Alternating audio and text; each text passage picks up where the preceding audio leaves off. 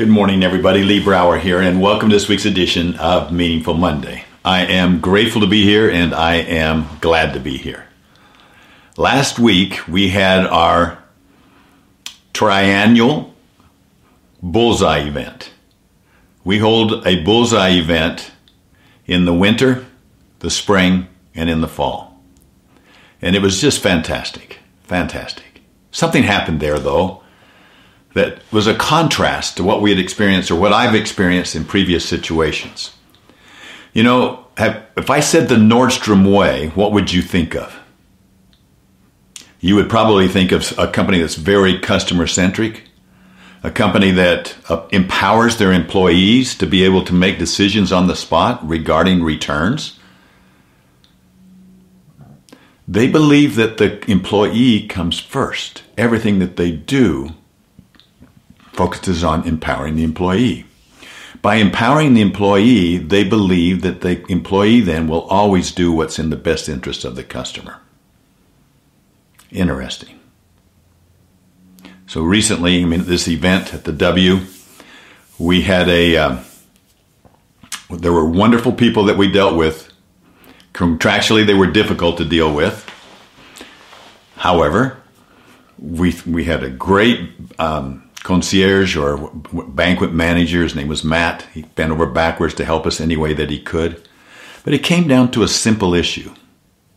A simple issue where he may had the opportunity to, to really kind of help us or he had the opportunity to lose us probably as a client. And it was out of his power. It was out of his control. You see, because a few people, now think about this, we had over 40 people there for three days having breakfast, lunch, and dinner with them I think we're a good client. That'd be a good customer, I think. And um, they came to us the first night and said, um, We've got a little bit of a challenge here. What's that? And they said, Well, some, a few of the people have asked if they can have a Diet Coke. Okay.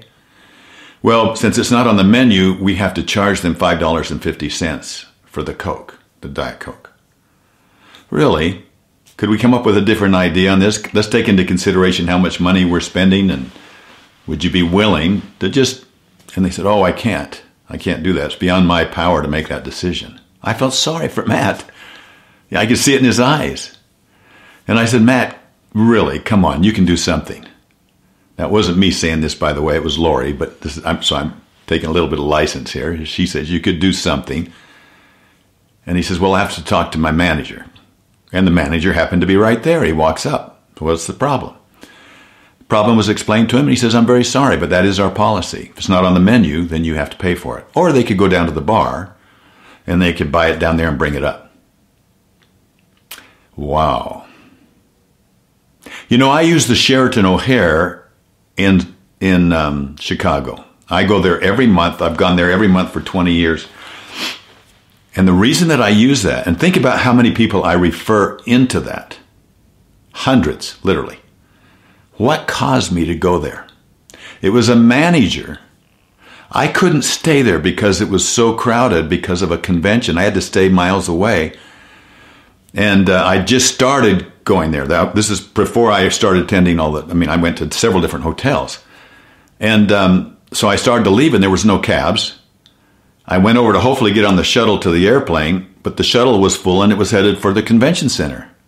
The night manager, not the guy that was the over the whole, just the guy that was the night manager, came over and said to me, he said, "Can I help you?" I said, "Well, yeah." He said, "He said, do you need a cab to get to the airport?" And I said, "I sure do." He says, "I'll call you one."